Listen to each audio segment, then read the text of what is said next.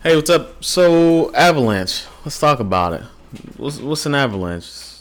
The snow comes down real fast, fierce, gains momentum. But I'm not talking about the natural disaster, or if it's not really a disaster, I guess if no one's around. But anyways, avalanche. What is it? You've heard about it. Now you're gonna hear some more. It's an open source platform for launching decentralized finance applications, right? DeFi. That's what you want. Developers who build on Avalanche can easily create powerful, reliable, secure applications and custom blockchain networks with complex rule sets or build an existing private or public subnet. Right? I think what you should do right now is stop what you're doing, even if it's listening to this podcast. Stop, pull over, go to the gas station if you need to. Go to a subway. There's a subway like everywhere. There's always a subway. All right, all right. There's always a Kroger. Just stop in a parking lot somewhere. All right, and go to. The dogs are adamant that you stop. Go to avalab, avalabs.org to learn more. All right, stop. Go to Ava Labs. That's A V A Labs L A B S dot org. Now entering the Bitcoin Podcast Network. It's a Bitcoin podcast.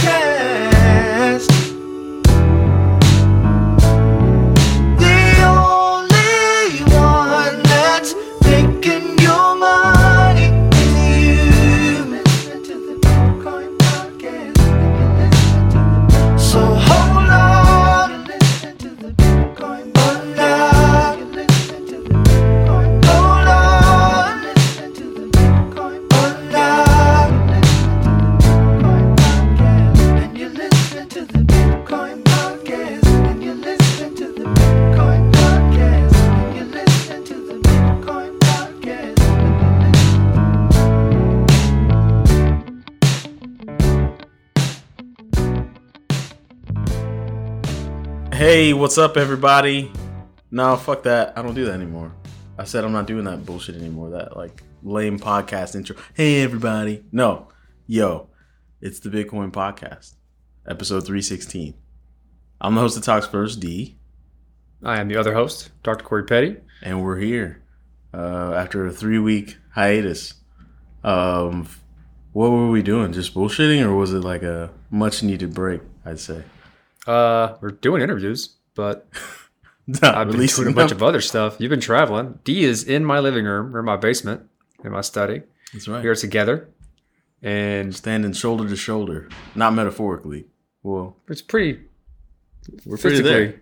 Yeah. physically shoulder to shoulder, talking on the same microphone. Uh, I wanted to come up and visit Corey and Aaron because they have a little little baby, little baby named D, and that's my name D. So it actually worked out pretty well. Anywho, it's been a long time since we hit you with some TBP thunder, so we have an episode today.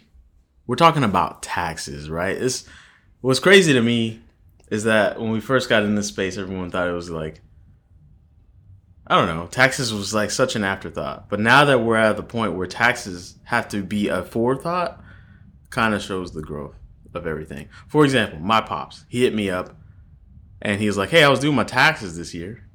And I got asked a bunch of questions about crypto, like Bitcoin, and do I trade it? And do I trade Litecoin crypto? And I, I didn't have the answers. So I didn't know what to do. And I'm like, in my opinion, I think that shows just the progression of the whole space since we started this shit. Like regular Joes. I mean, it certainly shows like a outward perception of legitimacy of like how people feel this is a thing and it's gotten big enough to where like government authorities have to start asking questions because enough people are using it to justify them wanting to collect taxes on it.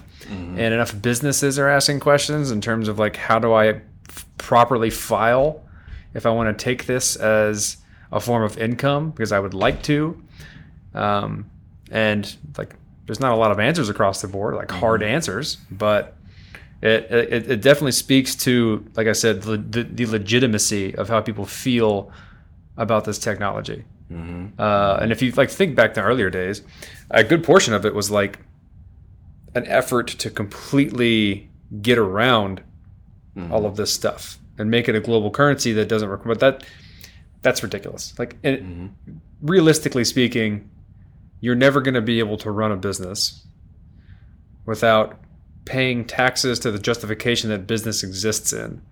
Now, like it may get odd in answering the question as to where your business exists if it exists on the internet. So what jurisdiction it's it's reliant upon. That's a whole different story. Yeah. I think as a business, um, well, one thing I found out recently from a, uh, from an accountant, not a tax accountant, just an accountant. If you're a business and you want to buy and hold crypto, that is just a balance sheet transaction. So what that means is, yeah, you got to pay tax on that shit. You're basically moving something that's highly liquid into something that's slightly less liquid on your balance sheet, and that's it. So you can buy and hold crypto as a business, and then you're just taxed as if it's property, Yeah. and you pay capital gains tax, long term or short term, depending on how long you held it. I think long term is just one qualification. Anything long, anything you hold longer than a year, I think qualifies for that long term capital gains tax. So I think it's still difficult though. Like even if you were a business trying to do this stuff, like I, this is something that I had an issue with, and some a project that I wanted to work on, but mm-hmm. due to lack of time, it never got done. It was like small business services, like the TurboTax for understanding how you deal with even invoicing, accepting, pricing, timing of all these things, and like mm-hmm. how how the value fluctuates in between all of these different points. And so, like, if you think about this, has been something that bothers me when people say like Bitcoin or ETH or whatever is money. it's not. Well, it, it depends on how you like define money, but like when you if if the price of what you're billing in mm-hmm. changes drastically from when you invoice to when you receive to when you can like when you spend it to etc. Like that's not businesses aren't going to do that. They're not. You gotta have gonna do that. several conversations throughout the whole process of like estimate to invoice to collecting. You gotta have three different separate conversations. They're like, hey, I know when we estimated this bad boy, this was how much Bitcoin you were gonna give me. But it seems like the price has gone down. So you're gonna have to give me a little bit more Bitcoin. Guess what that Like, client's not going to do? yeah, they're gonna say like, that. "Fuck that! This quote, we signed it. It's a, it's a go. This is a go." So as a business, no, it's not feasible to accept cryptocurrency, um, except for I would say, oh, very short term projects or products, right? If you have it factored in that the spot price is going to change so much, right? So if I sell this bag of chips, I'm not, I don't, I'm not concerned with the float, right? Well, then like, that that then begs the question like. Like this is different across the board for people who are doing this type of stuff, but like if a business, if I'm going to accept, just, we'll just we'll stick with the like the more volatile assets like Bitcoin, Ethereum, and so on and so forth. If I want to accept these of them. things, Mhm. like anything outside of a stable coin, Yeah. um, am I going to keep it or am I going to immediately sell it? If it's the latter and I'm, I'm immediately going to sell it into whatever fiat or stable coin that I care about, is that good for the ecosystem? I would say potentially yes, because it's increasing the velocity of the coins as well as um, widening you the peop- the amount of people that you have that you give access to your services to, depending on what they want to use Yeah. to spend. But like, it's not like you know this original idea that we came out with. Like we talked about, I guess early in the years of this podcast was you know that whole that whole Neo meme of like Oh yeah. you know it's like you know you're telling me one day when I'm good enough I'll be able to stop bullets. It's like no, no, no, Neo. Neo. I'm telling you, you won't have to. Like that whole like uh, you know we're we're just gonna use Bitcoin. Like that's probably not gonna happen. That's not real. That's that's not real. Finding out a lot about the realness of that. Um, I think there's going to be a derivation of it. Like, example, I feel like in the current system the powers to be have so much money invested in things that the actual dollars that we use is just some magic derived value from a complex series of factors from that. Like it doesn't make any sense to me how they can just say like, you know what t- we're gonna do right now? Print a trillion dollars. Like how? How? What? Like how does that work? You know what we're gonna do over the span of three months? Print seven trillion dollars because math. Well, Like for U.S. can do it and not suffer massive hyperinflation, like the like the, with like the associated consequences of massive massive hyperinflation, where the price of each, each individual dollar goes down. Yeah. like the the buying power of it goes down because there's such a high demand of the U.S. dollar globally. So like what it seems to me, and I'm no expert here, but like we can print whatever we want because there's enough people who want it. And so we can, we basically print it to solve our problems, and then everyone still wants it, so the demand stays the same while we control the supply. that's so fucked up. And that's but- and that's what kind of the race to the bottom in a lot of countries is they'll just fine, we'll just keep printing it and making artificial money. Like you can't. There was a book that someone was telling me about. Oh, Joe, my buddy Joe. Uh, it's like modern modern economics or modern mon- monetary theory. You can't think about how governments use sovereign fiat money the way you think about a household manages their income and their, their finances. There's no debt if they control the money supply. Mm-hmm. There's no there's there, you don't owe anybody anything if you make the money supply. And so mm. the way you think about a balance sheet, like if I take a loan, I owe that to somebody, but because I'm not making the money supply.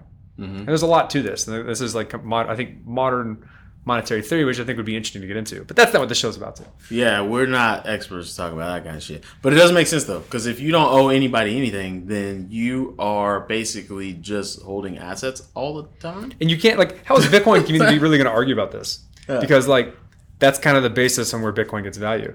Yeah. We just print it. We just print it in a very, very, very dependable way. That's not Yeah. that's not like reliant upon individuals to make up the the amounts, mm-hmm. but we're printing it. I think and the value all- comes from like whoever wants to buy it based on what they think the utility is. I think it shifts the politics. That's all I think it does after all this time. Like right now, the politics are focused on well, conventional politics. So those guys signing the papers that print the money that change the numbers, the interest rates, and that. With Bitcoin, since it's a dependable issuance, the politics have now shifted to okay, who in this ecosystem controls the price of things, the demand of things. In my mind, that obvious is the miners. Maybe I'm wrong. But the miners are the ones getting that brand new, hot, crispy Bitcoin. So if you're going to go politicking about demand and supply, you're going to go politicking to them. You No, they don't care. They're running a business. They're just running a margin. The only reason they continue to run that business is because they feel they can sell that hot, new, newly minted Bitcoin on a market that cares. They don't care more often than not. They have, and think about the, the interview that that will be released next uh, with Core Scientific about infrastructure and power supply and Yeah. the operations it takes to actually r- run But a- they got to mining pay their bills. Yeah, that they can pay those bills because they feel they can they can sell that Bitcoin on a market. One they don't their- care about the fundamentals of the market. But one of their bills is profit. So aren't they the people to talk? Like they're the ones that control the purest demand? They can plo- they 'Cause They, control have the purest that, supply. that depends on what the available supply is across the board. Yeah. Now, since the underlying mentality of crypto, at least in Bitcoin, is hold, don't use, Yeah. um, they have a larger percentage of the available circulating supply. Probably, I don't, I don't know the numbers because I haven't looked into them. This is just my me guessing. But You like, guessing. if if there's enough available supply at any given price, then the amount of and, and this and this is going to continue over time. The amount of influence that the incoming supply from miners has is diminishing, especially as as you continue in time, and that that number drops in half if they're happening. Like that newly minted Bitcoin doesn't make as much of an impact because of all of the circulating supply in the open market. already out there. Interesting. Maybe I should have studied econ. And I know what the fuck I'm talking about. But I do know one thing. I'm gonna see if I can get Wesley Snipes' accountant to do my taxes. So you don't pay nothing to go to jail? yeah, so, so I can so I can take the Wesley Snipes route. Um, well, we started with taxes. Now it's important that you guys know uh, this company that we're about to release this interview. You're about to listen to some juicy shit. Like one, like there's so much maturity happening with the legitimacy in the space. Like when you listen to these gentlemen speak, they're not like uh, they're not a crypto bro, right? They're not chilling somewhere like, yeah, I just factored my taxes out with this Google spreadsheet. Nah, nah, nah, nah, nah. These gentlemen are like tenured professionals, high prof- like high quality, well learned professionals that are that interested in this space and see opportunity in this space, and that's something that you know crypto honestly needs. It can't always be crypto bros just hanging out talking shit that doesn't really relate to the public. In my opinion, it's it's companies like this that are providing professional services to to like industry that wants to figure out how to handle themselves in this ecosystem. That's going to push a lot of it forward because without businesses running real money through the system, like hobbyists aren't going to make a global currency. Nope. They're not.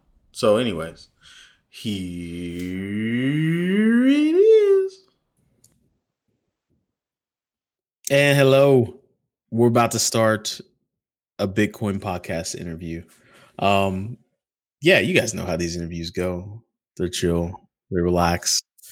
We ask the hardest hitting questions on the planet, don't we, Corey?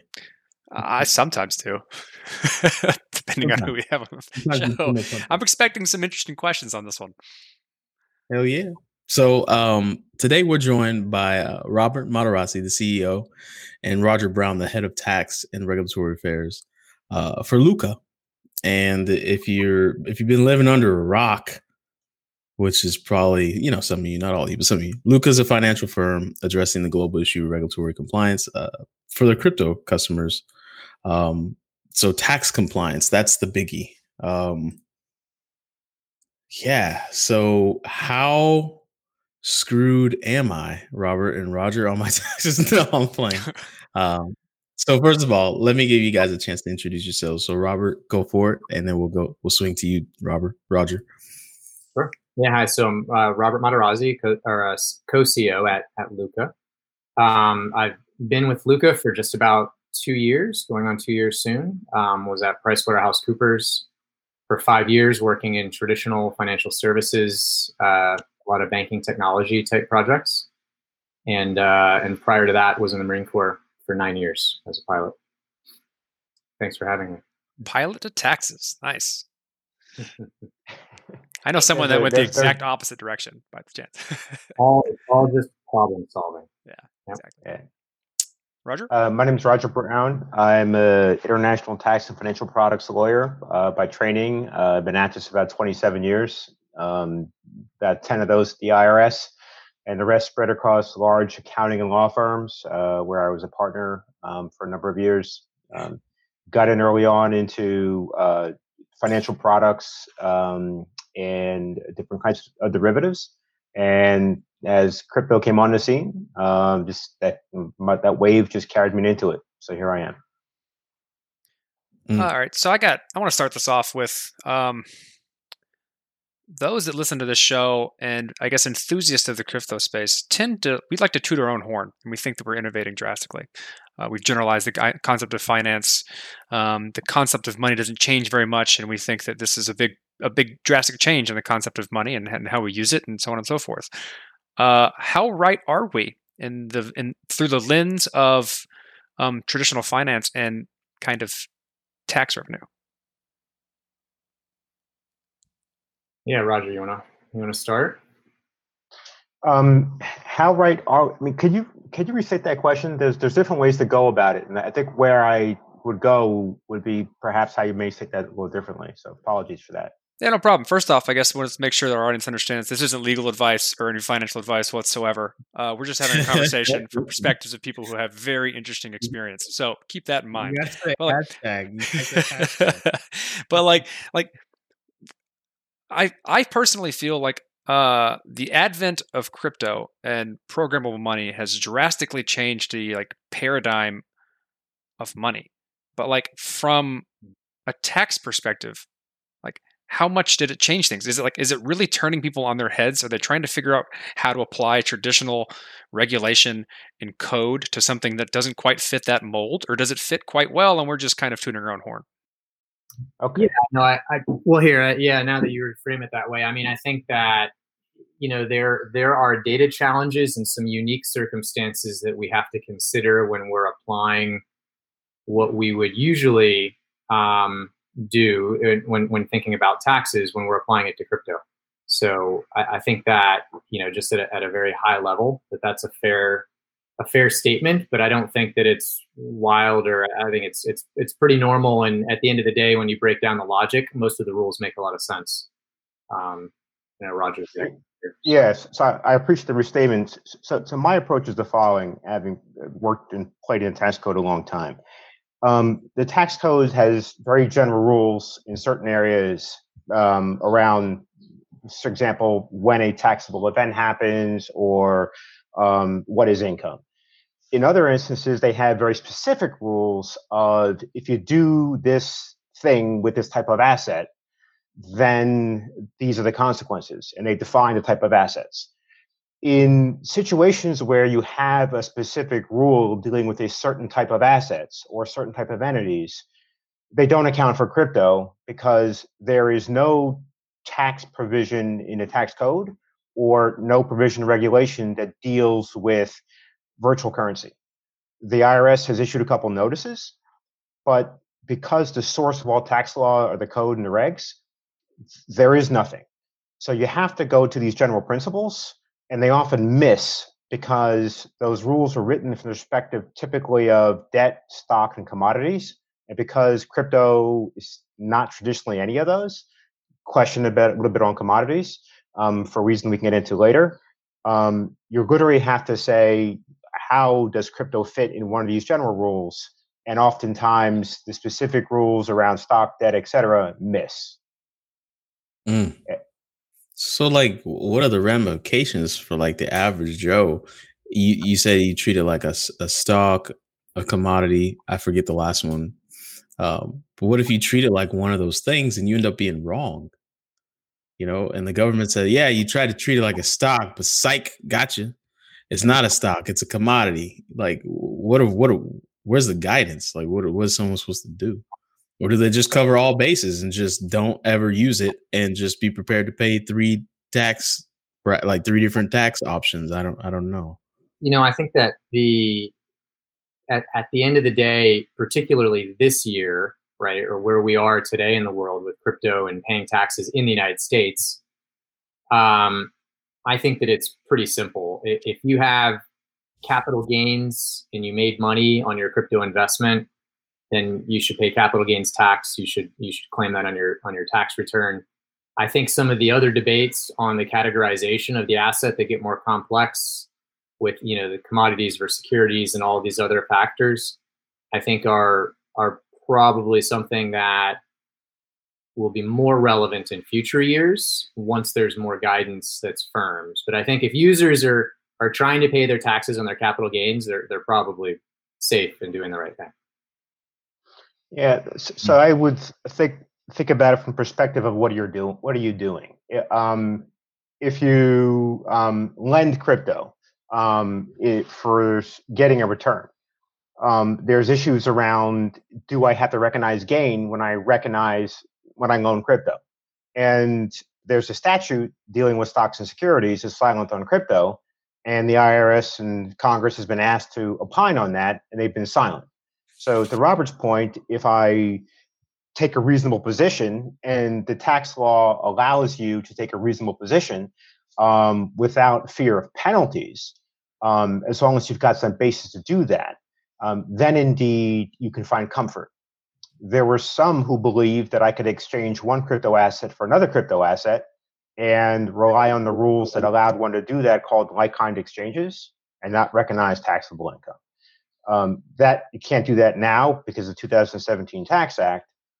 But um, if you could do that before, and the government disagreed with you, maybe even they've even waffled on that a bit, um, you may end up being wrong. they could end up assessing you for back taxes. Um, but again, as long as you have reasonable positions, um, with some level of well-reasoned argument may not be the best, um, you could be protected from penalties. Uh, I could take this in a few directions. Um, I'm going to start off with with with one that I think um, running a company that offers services you'd, you'd have uh, quite a heavy opinion on, and that is um, if I were to think about all the things that I've done in crypto since we've since we've been in it, I cannot remember the vast majority of it. Even more so um, because we've experimented with this technology and run most products like through the through the lens of kind of experimenting with the people we're interviewing or just understanding the the, the businesses that come online and uh, really really pushing the boundaries of kind of pseudonymity versus anonymity versus automation and so on and so forth. Keeping track of this stuff has been terribly difficult and that's exacerbated by the fact that tooling associated with keeping track of these things especially in the lens of regulatory framework of my my jurisdiction is nigh non-existent, especially in the early days. How do I You're- make these arguments? Yeah, you're hitting on on a really good point. So it's I mean what you're what you're describing is what we what we do all day. So I mean it, it comes down to the data. So, you know, Lukka now I might be skipping ahead to a future a future item that you want to ask here. But I mean Lukka at a whole, we're not a tax company, we're not a tax practitioner company, we're not providing tax services. We're a data company at heart. Um, one of the many things that we can accommodate is tax because um, because we know how to clean up the data and and apply the right calculations to it. Um, but at the end of the day, I mean, we support more customers with corporate financial statements, for example, than we do with with with tax forms. Um, and the underlying challenges are in organizing and cleaning and categorizing all your data. And so, when doing that, for example, even our retail product, Lukka Tax, is um, when a user loads all their data, most often over several years, and they get to the point where they have to say, "Oh yeah, is this deposit was it from a third party, so I should be treating it as an acquisition, or was it from one of my own wallets?" And maybe I don't remember. You know, we do some error checking that'll help the user identify where some of these problems may be. And then we give them a couple different courses of action. One of which is, hey, you can take the conservative route.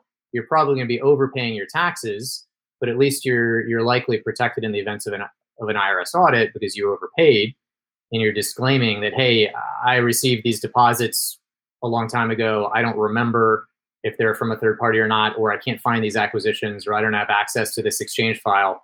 But I do have, you know, enough data in here to to ideally pay, you know, the conservative tax calculation. Now, you might save some money if you can track down all your different circumstances and lower your taxes. Um, but you do have several options. It's kind of how we approach it. So we try to give the user some flexibility based on those types of circumstances. Mm. Um, I got a question. So if you if you're a business and you want to start taking crypto, um, all different types, because you're into this stuff, what is the compliance burden look like? Uh, both like fiscally, like financially, and like do you have to have someone in house? Like, what is that compliance burden? Because you know, maybe I'd like to start taking crypto. Like, what? How do I have to account for it? How do I, how do I track it? Is it is it burdensome? Let me walk walk me down that yellow brick road. I mean, I'll, I'll mention the business aspect first, and then Maisie Roger, um, you hone in on the tax compliance aspect here. But the at the end of the day, the number one advice that I know I give customers, and this could be a business, it could be an individual, it could be a crypto fund, right? It applies to all these. Is if you're thinking about getting into crypto now, um, don't just think about the revenue and your profits and your in your business. Think about your accounting and the tax from the beginning and stay organized and find a solution right when you launch it. Because what we dealt with, particularly over the last several years, is a lot of businesses that are finally starting to think about those things. And we have to go back and help them for several historical years of cleaning up all this data for millions and millions, sometimes hundreds of millions of transactions in a single year. And uh, and I'll just say that it, it costs them a lot of money to fix that. Ironically, like like from a data science perspective, it if you're set up properly from the beginning, taking care of this stuff is much easier than traditional finance. Mu- Much much easier. I mean, night night and day. Yeah. And you know, going back to the question, also, you have to think about what business model um, you're you're adopting with regard to crypto. There are some governments that take crypto in payment of taxes. I think two or one in government in Florida, and there's a government uh, entity in Ohio that do that. So, so there, however, when you're sending you're sending Bitcoin, for example, um, the government or the retailer would not be getting Bitcoin. A third party is getting it and converting it immediately to fiat. Alternatively, there are some businesses that do take crypto directly. And there you're dealing with, in effect, you've received an asset that's appreciating and depreciating once the minute you get it. And, and how are you going to deal with that from a P&L perspective because it's got different economic exposure to the thing you just sold or the service you provided. So you have to decide how you're taking that in, but you also get the benefit of it's a much more efficient way to do business because of the digital nature of the payment, and particularly in a COVID world where people don't want to touch money, people don't want to touch their credit cards, and some places don't take you know scan your phone or what have you. You know, it's an increasing um, um, increasing trend that uh, businesses are taking crypto um, that you can account for it in a way that, um, like any asset that's not money, um, and putting stable coins aside, um, crypto is not money. Um, you, in effect, are getting paid in a, a, piece of property, like a stock certificate, in effect, um, for the thing you just sold. And how are you accounting for that? And there's separate accounting rules for, in effect, barter exchanges, which this actually becomes when you're getting you're getting property in exchange for property. I'd argue that uh, a limiting factor to people doing this, uh, as much as we'd like them to, um, trying to like proselytize this technology is small business, like like uh, small business services and software to get people on the right track because they're not going to be able to keep track of the stuff. Like there's no Quicken Loans for crypto. Maybe there is now, but uh, maybe I'll offer that. I'm not sure, but like it, it, that's that's a severely limiting factor to people getting on this technology and using it, which could then drastically change the way they kind of uh, modernize their business. Like, uh, do you see that trend getting better? And do you agree with the fact that that's even like a, a limiting factor? Absolutely. I mean, that's our that's our core business offering. Actually, is is uh, is helping your you know your middle and back office operations for businesses. I mean, that's our core customer segments and our, our strongest strength. Um, you know, and candidly, our, our product's not even perfect yet. We're, we're probably the closest to it. Um, we've got several years of a lot of hard lessons that we've built on and you know actually just last week released a new version using all that feedback and it was complex to get to that day a lot of effort a lot of customers solving a lot of problems and a lot of like a wow how do how do we even start to begin to solve this problem you know, and contacting experts like Roger. That's why we ended up bringing Roger onto the team, for example. You know, first he was we, we were hiring Roger um, externally, and and uh, and so you know, I think those conversations, and we'll continue to tease it out, and more guidance will come out, and, and more rules. And I'm sure, hopefully, everyone keeps innovating and creating new situations for us to to try to brainstorm as well. So to follow that up, yeah, and I want to. Sorry, go ahead, Corey. Oh, I'm sorry. I, I just wanted to ask, like, uh, maybe you can um, answer this after you after you say what you want to say, but it's uh, like wh- where where's the difficulty you're finding across trying to do this type of work? Like where's the main point of friction in trying to offer these types of services as you as you try and adapt like traditional small business services and, and, and back in accounting to companies using this technology because it is different. And like you said, like the moment you get it, you then have to track P and L based on the way the, the price fluctuates, and then take advantage and then treat that portion differently than the income that you got from the service right? Do you want to? Yeah. Uh, yes. So uh, I, I eh, seeing the increase of the use of derivatives um, in my in my lifetime, um, and it's sort of ubiquity of hedging transactions and things like that. Um, where whenever you have a financial innovation, new financial product, even technology, when we went to as a kid records, and then Napster, uh, and then um, cassettes, and now you know who owns a cassette? You know, everybody just streams their music. So, but that happened in waves. Didn't happen overnight. it took you know 10 15 years to do that so I, I think as that natural progression happens and crypto is not going to be an exception to that because as new technologies develop and they're superior to the old ones there is an adoption there isn't a move there is a movement. Young you know younger people uh, tend not to carry cash. It's much easier to venmo people like that. Um, so i think that's responsive to the question you just asked before that. Robert you want to pick up corey's question? Do you carry cash with you, Roger? to create cash? No, i think that's illegal if you create cash. You carry. Carry. Cash. oh do i carry cash? Uh, uh, not really actually. No Yeah, I I'm mean, gonna get started.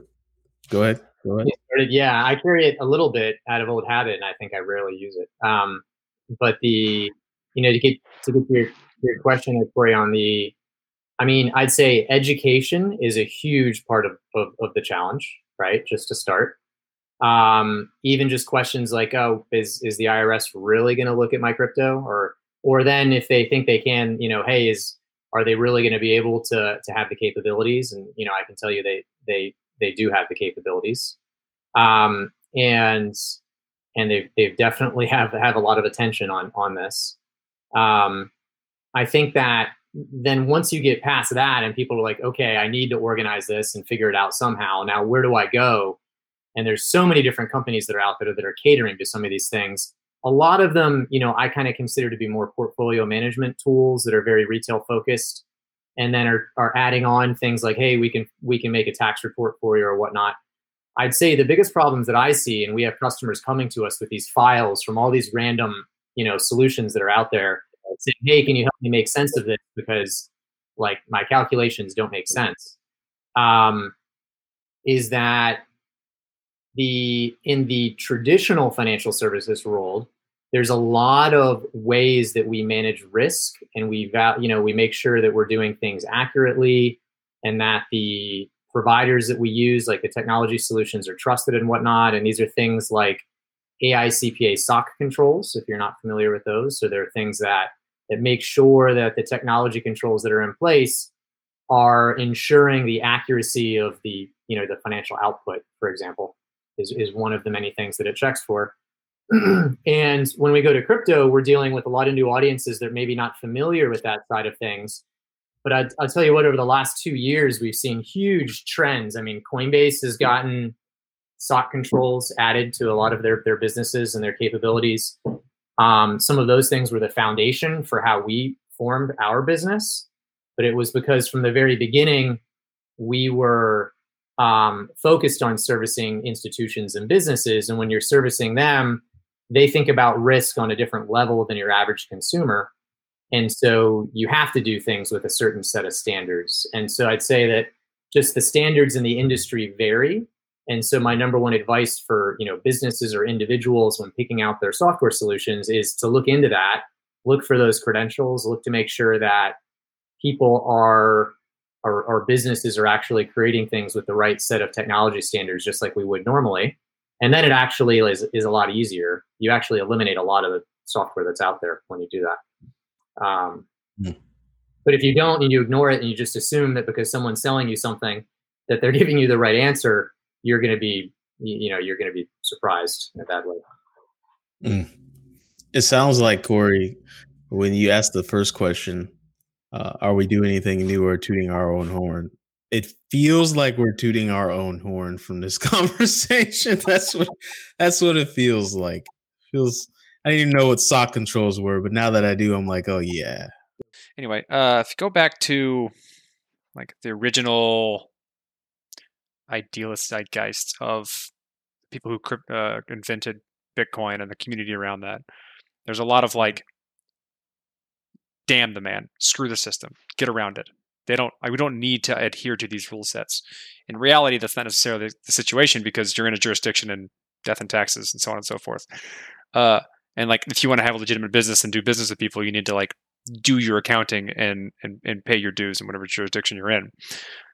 But the technology is going to continue to move forward, and that idealism is still at least partially a part of this whole this whole ecosystem.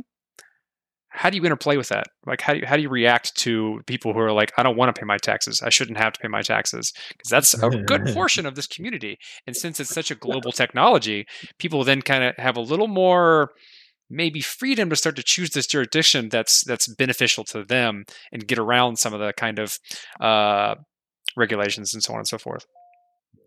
I mean, those aren't our customers. You know, it's, it's, um, I mean, we're Lukka's all focused on the the least sexy side of, of crypto. We we joke internally about that. I mean, we're middle and back office, so we're doing risk management, we're doing accounting, taxes, audit.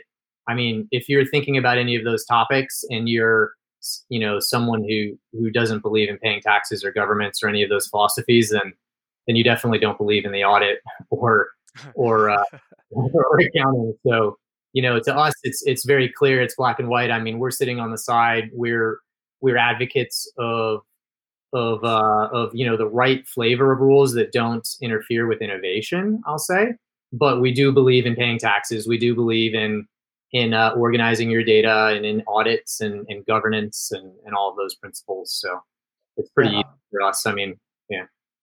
I, I would take a step back to say if the point of crypto is a store of value, a medium of exchange, a peer-to-peer network to allow uh, to get away from government influences, uh, who could argue with those? Because it's more efficient. But at the same time, you see this with an effective the governmental reaction to ICOs um, and the SEC coming down you have the unwinding of a lot of the projects that w- had a specific purpose. So the fact is that there are rules in in in society, and taxes where you have appreciate you have income is one of them. And once you can say, okay, I'm gonna I'm gonna go pursue the ideals and the goals for investing, trading, et cetera, in crypto, and I'm just going to deal with the natural consequences of of, of if I have income, I have a tax, and if I have a loss, I'll take a deduction. Just like the point of living is breathing, and when we're all done, we die. And, and if you just accept those, there is no asset um, that I'm aware of um, that you generally can make money on and not pay tax. There are some exceptions where you can sell your home, but there is even tax exempt bonds, muni bonds. You pay tax if you sell them. So once you accept the fact that the if you have income in the U.S., you'll be taxed unless a specific exception, and there is no specific exception for crypto. Um, it's just one of the basic rules that exist that exist. Just like if you are rate if you are um, selling securities that should be registered and you don't, there are adverse consequences around it. T- t- tax is just no different. In fact, it's more broad because it's more black and white and fewer exceptions around uh, than the regulatory side. Mm. I got a question about taxes, and it's probably got nothing to do. with No, probably it's nothing to do with crypto at all. Those stories that I read all the time about like your Bezoses and your Zuckerbergs not paying any taxes. Is that all bullshit for headlines, or is that true? Like, can you, if you give me the lowdown here, can you give me the load? I see you're laughing, Robert, but I'm actually tell anyone. I read these articles all the time, and I'm like, how's that even possible? Yeah, I have insight into into Bezos's taxes. I can say that. So, how can I do it too? Because, I mean, I don't like taxes either. I mean, nobody likes them. But. No. they're, they're, I mean, um, so. T- taxes and people's income, eh, probably their income is more public than our taxes they pay. Um, yeah. and um, uh, yeah, I'm not aware of anybody who who's talking about uh, Bezos's or, or Zuckerberg's taxes. Point one. Point two is the tax law has certain um, uh, regimes in place to provide people to pay less tax. For example, long-term capital gains um, have about half the tax rate that ordinary income has um, mm. or if you can invest in you know with these things now called opportunity zones you can basically have tax-free income or i mentioned muni bonds earlier you can invest in those asset classes and pay very little tax so you know the, the I, I think to your point is that the more sophisticated advice you can buy the more legally you can reduce your taxes. And Mhm. because the people you mentioned are very wealthy and can buy the best advice, they can structure their business to minimize their taxes in a legal way. And as someone who's spent a lot of their career in international tax and financial services, um, there are countries that allow for you to invest in certain places and give you tax holidays, give you single digit tax rates, et cetera. And the tax law, US tax law, didn't stop that. They allowed it. They're not loopholes, it's just the way the rules work that have certain preferences built in for certain types of activities that smart tax professionals can structure. So, following up on that and um, the previous answer to my question, uh, that environment of kind of how you can nav- how you can structure your business to to minimize taxes, and then affording um, the appropriate counsel to to guide you through that, is mainly associated with traditional business and finance. Um, and there's a tremendous amount of muddy water, which we talked about earlier, in terms of how, at least within the U.S., uh, you you can treat taxing different use cases of crypto depending on how you get it, how you use it, etc. When when you cash it in, etc. Is there any reason to believe from y'all side that that muddy water will start to get more clear in the near future, or is it something that we're just going to have to see for a long period of time? Because in my in my perspective, they're they're so far underwater uh, from the, the the federal education understanding that it's going to take a tremendous amount of time for them to get caught up, and it's the pace of innovation or change is happening so fast that they may never do so, which means that hard guidelines and regulations on how businesses can use this stuff, structure themselves appropriately, and so on and so forth doesn't exist. Is that is that a reasonable assumption, or do you do you feel there's a, a, a brighter light? Government government moves much more slowly than private sector. Point one. You saw that with the financial innovation and financial instruments um, in the 90s and 2000s, et cetera. And they still have, you know, many sophisticated products, including credit derivatives, that there are no rules for. So your your core premise is right. Number two, the government is taking on piecemeal certain areas. Um, there's, you know, a general statement of the law that's a bit overbroad. Um, few misstatements from 2014. They did it again five years later in 2019. Um, lots of people criticize some of the statements. They may overbroad in regard to airdrops and forks and things like that.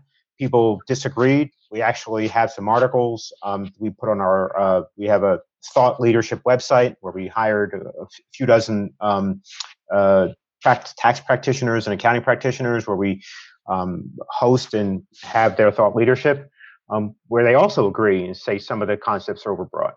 Um, the government will be playing catch up but that doesn't mean there are no rules. You just have to apply the rules that do exist.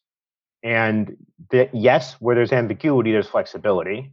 And Robert talked about earlier that we designed our products so people can take informed positions because some people, for example, don't agree with the government's position on airdrops. And the way they wrote that um, document addressing airdrops actually is not law. It actually is their view. And it happens regularly the case where if a court hears the government's view and they disagree with it and they agree with the taxpayer, the taxpayer wins. The courts, tax cases are full of instances where taxpayers wins or the government wins.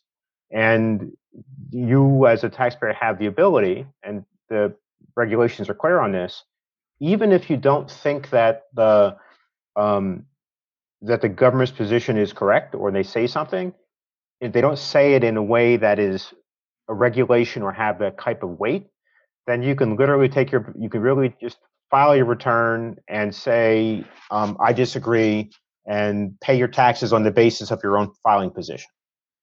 And that's literally the way the the tax law has existed for years. And how crypto applies to that is there's no exception, no different. You have the flexibility and those rights as a taxpayer. I'm gonna have to rethink some things based on that answer. well, like what scares me, what scares me also, um, based on based on you kind of validating my my opinion, is uh, typically regulation or like their answer is going to be addressing the loudest talkers in the room, which are, in my experience, the assholes in the community.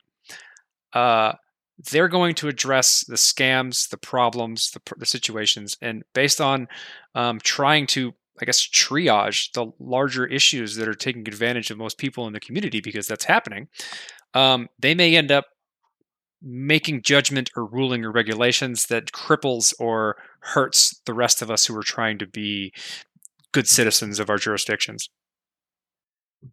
Having worked having worked at the IRS earlier in my career, I'm a believer that the vast majority of IRS agents um, and people who write the laws just want to get it right. Point one.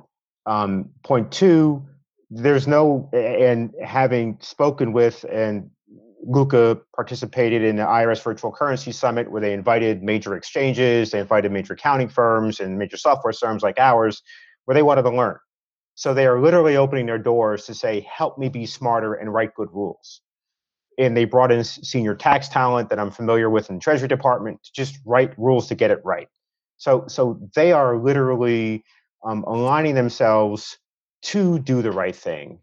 I think the people are mature enough um, to ignore um, the the loudest talkers, um, the self promoters in the room, and they're trying to handle things first.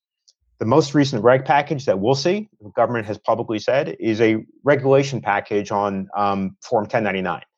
Um, that means that exchanges will be pushing out information reporting um, uh, forms um, that you see in traditional financial services. They'll be they'll they'll will likely be requiring that um, by exchanges. That means that the government will get more information about who's who's trading, who's reporting crypto, et cetera. So going back earlier to the point, there'll be less of an ability to remain anonymous. And other countries who subscribe to something called common reporting standards will also be issuing guidance and be reported on around their crypto trading activities. So governments will get far more information around crypto um, than exists historically. And the question is, do you want to go along with that wave? Um, or do you want to swim against it? And it's much easier to swim downstream rather than upstream. Mm. Yeah. To me, it seems like there's no way kind of around it, the anonymous or pseudonymous nature of crypto. Um, because, like you said earlier, IRS has the tools. And as exchanges grow in their popularity, not only people's ease of use, but also just the fact that most people that are new to crypto are entering crypto through an exchange, through Coinbase, through Gemini, uh, through Bitstamp, through these large exchanges.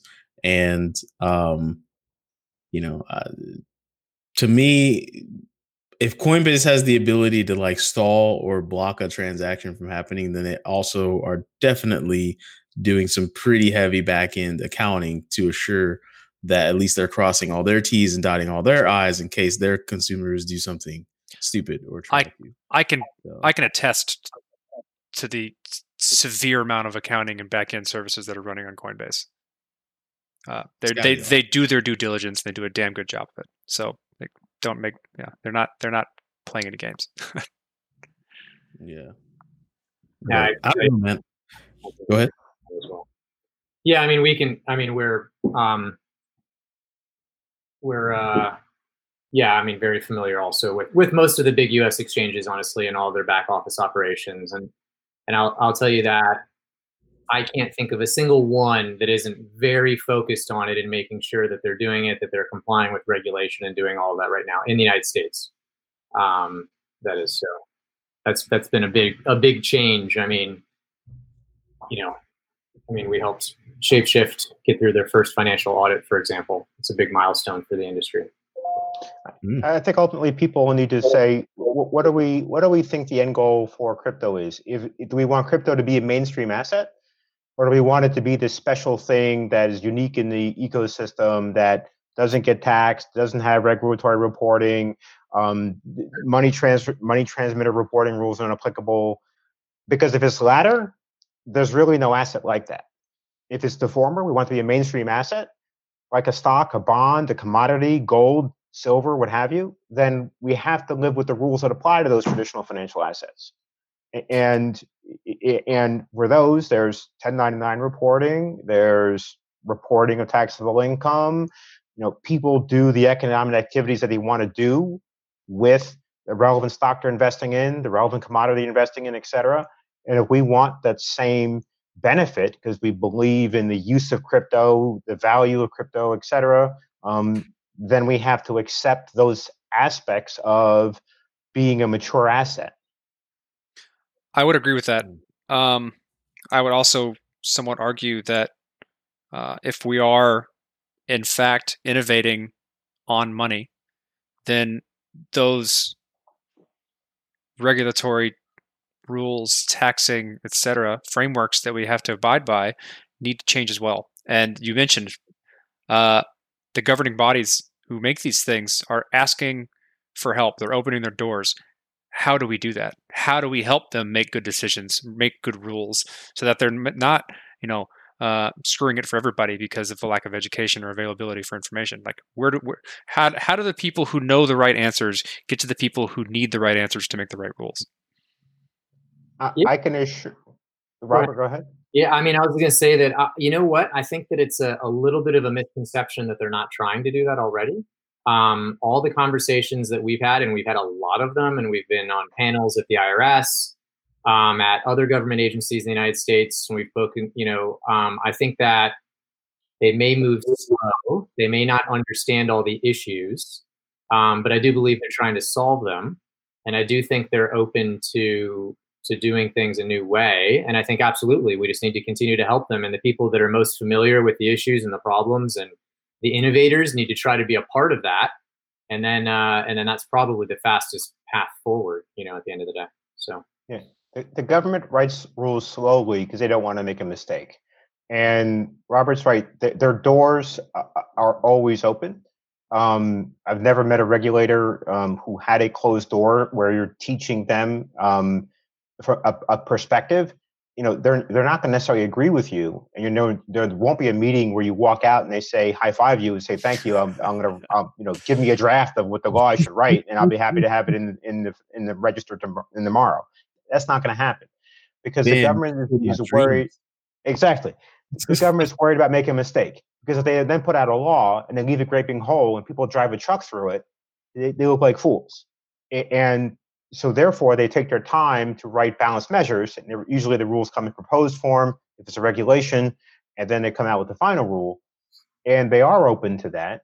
And in the interim, uh, you've got to deal with the fact that you know the market um, activity happens, it occurs, it advances, and just because there's nowhere does the word virtual asset appear in a, in in a tax code or the regulations. How do you and, and there's many different kinds of cryptocurrencies and digital assets.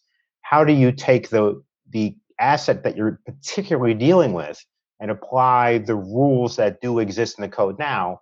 Because without exaggeration, there's thousands of tax there's thousands of pages of tax rules and regulations, and and chances are that there's a rule that addresses your digital asset, and and people uh, unfortunately wait to say, looking waiting for a rule to say, oh, this applies to crypto. That's not the way it works. You have to still think about what the asset is like, and then determine whether you're in a particular rule or out of a particular rule, because sometimes it can be to your detriment sometimes it can be to your benefit. And I know a number of instances where literally both both of those occurs um, um, for a digital asset. Mm.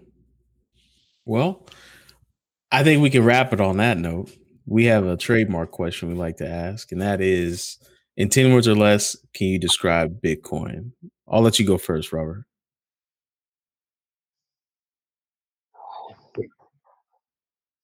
is the the first cryptocurrency that is the most widely used today. A very efficient store of value, medium of exchange that's the most popular. Uh, But I do, I do, I do, I do, th- I do think though it may go the way of gold bullion. Oh yeah, Uh, in time. What do you mean? What do you mean by that? I- I mean that other technologies will become more. Um, uh, it, it is other technologies uh, may find that it is not the most efficient store of value, medium of exchange, etc. Hmm, hot Yeah, take I- coming from Roger. It's, you're- you're on my side here. Me and Dee go back and forth with this quite a bit. yeah, I go back and forth. I mean, I think I think one of the what I said what did I say two weeks ago, Corey. I think the the biggest um, oversight on the crypto community is they did not med- factor of all the things that are factored into these great technologies they build. They never really quite factor in the human factor of how we can take something really awesome and make it really crappy really fast. And so they never factor those things in. So um yeah, we'll see. I mean, I, I was involved in crypto prior to Lukka, and I did not join for cryptocurrency or Bitcoin. I can tell you that that was not not not the angle. I joined definitely for, uh, you know, the, the the potential for assets that are that are not liquid and not accessible today to become so over time. I think that's uh, going to change the whole world. Yeah, I, I- think there's a there's an aspect of basically banking. Robert and I both have banking backgrounds um, at serving some of the largest banks, um, and I, I think because of the efficiencies that can exist in that system, um, about greater access to liquidity, et cetera, um, in the financial innovation aspects of, of that, I think that's what attracted Robert has said him to Lukka, and also in working with Lukka, attracted me to come to Lukka thereafter. I Damn. heavily agree with that sentiment, and that's what excites me about all this. So we could have opened up a whole nother interview with those last two questions. Corey. Maybe we'll bring you back on and talk about that uh, very soon. I like that. Like liquid making uh, assets that otherwise that would not be liquid liquid. Um, that's actually interesting as hell. But we are running low on time. Thank you, Robert. Thank you, Roger, for joining us this evening um, and representing Lukka really well. I mean, you know, it's it's I, it's hard to, uh, um, like you said earlier, like the people that are trying to not pay their taxes are just not your client, and the people that are not trying to be compliant are not your client. And Corey, also to your point, like, yeah, things started out the zeitgeist you called it from a very like ah screw the system, we're gonna do it on our own. But if you ever want mass adoption, this is to all the listeners. If you ever want mass adoption, you you kind of have to account for that greater majority of people that don't want to screw the system because I don't know, they have a family and they have things they care about, and that system supports those things.